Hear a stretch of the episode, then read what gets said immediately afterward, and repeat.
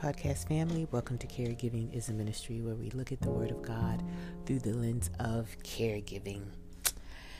Well, today is Friday, the end of a week. Hopefully, you're looking forward to Saturday. I know I always look forward to Saturday. I always have, you know, try and do something a little special for me. And then on Wednesdays, I mean, not Wednesdays, but on Sundays, I really tried to just relax and do absolutely nothing. Even when I took care of mom, Sundays still had a certain peace about them for us. I'd get up in the morning, I'd give her breakfast, we'd watch, this was during COVID, um, we'd watch service and then I'd I'd eat my breakfast with her in, in her room and I'd continue to watch service so we'd have service together. And then I'd let her take a nap. I perhaps would take a nap, read the paper, whatnot, just lounge around. Then I'd give her her bath. It was just a downtime, even though I had the routine of the day there was something relaxing about Sundays. And so I hope that you find something relaxing about your Sundays as well. But today's Friday. And so we will be in Second Timothy this day, specifically the second chapter, verses 4 through 7, reading from the Message Bible. And it reads, a soldier on duty doesn't get caught up in the ma- in making deals at the marketplace. He concentrates on carrying out orders. An athlete who refuses to play by the rule rules will never get anywhere. It's the diligent farmer who who gets the produce. Produce. Think it over. God will make it all plain. Today, we're not going to sweat the small stuff. We're going to learn to prioritize what is crucial for us as caregivers. Learning how to prioritize is crucial for you as a caregiver. With all of the demands that will come, you know, at you, that you will have to um, learn to be able to discern what must be done now and what must wait for tomorrow, and to identify those things that just aren't going to get done at all, right?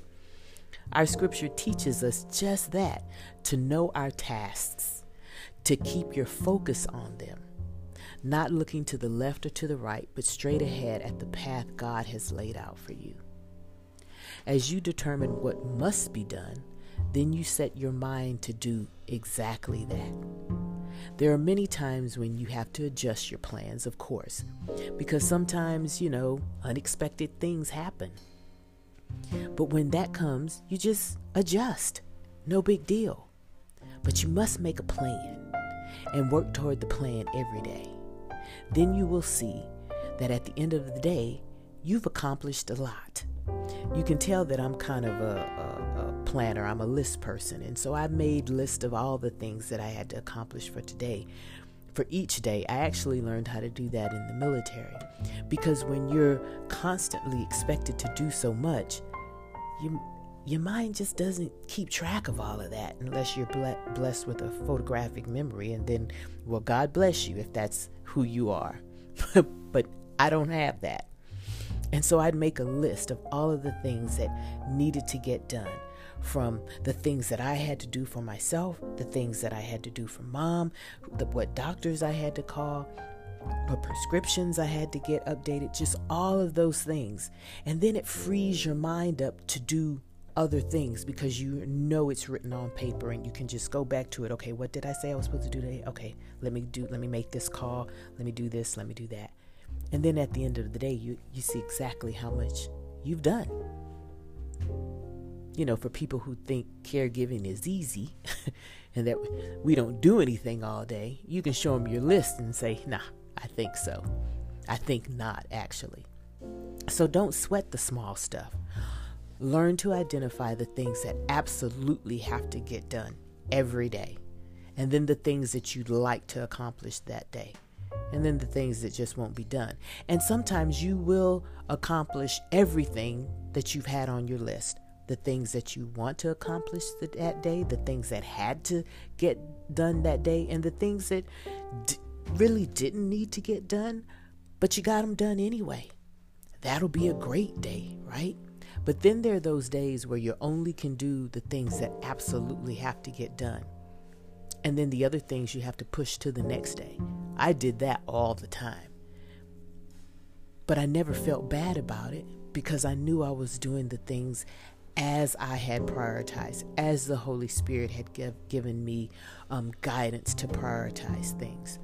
So now is not the season for you to be unorganized and for you to just kind of let things happen. No, you need to have a plan, you need to be organized because you're caring for someone who is absolutely dependent upon you. And there are too many moving pieces. So don't sweat small stuff, make a list, and then get to it. Let's pray. God, we thank you for being a God of order. For even when you made creation, you did it in order and you are not the author of chaos. And so today we come asking you to help us to be a people of organization, a people who can prioritize what must be done. In this season where so much appears to need to be done, Lord, we ask you to show us the difference of the things that absolutely must be done, the things that should be done, and the things that can be done if there's time available. Because when we do this, Lord, we realize that we save our own energy, that we can reduce our stress level, and then we can gain a proper perspective on exactly what needs to be done each day. Thank you for being a God of order, and thank you for giving us a way in which we can be orderly too. Help every caregiver who is listening today to bring order into their lives so it'll be a little more manageable, a little more enjoyable for them. This we ask in Jesus' name. Amen. All right, my podcast family, go and make your lists and minister the act of caregiving in the name of Jesus. Bye.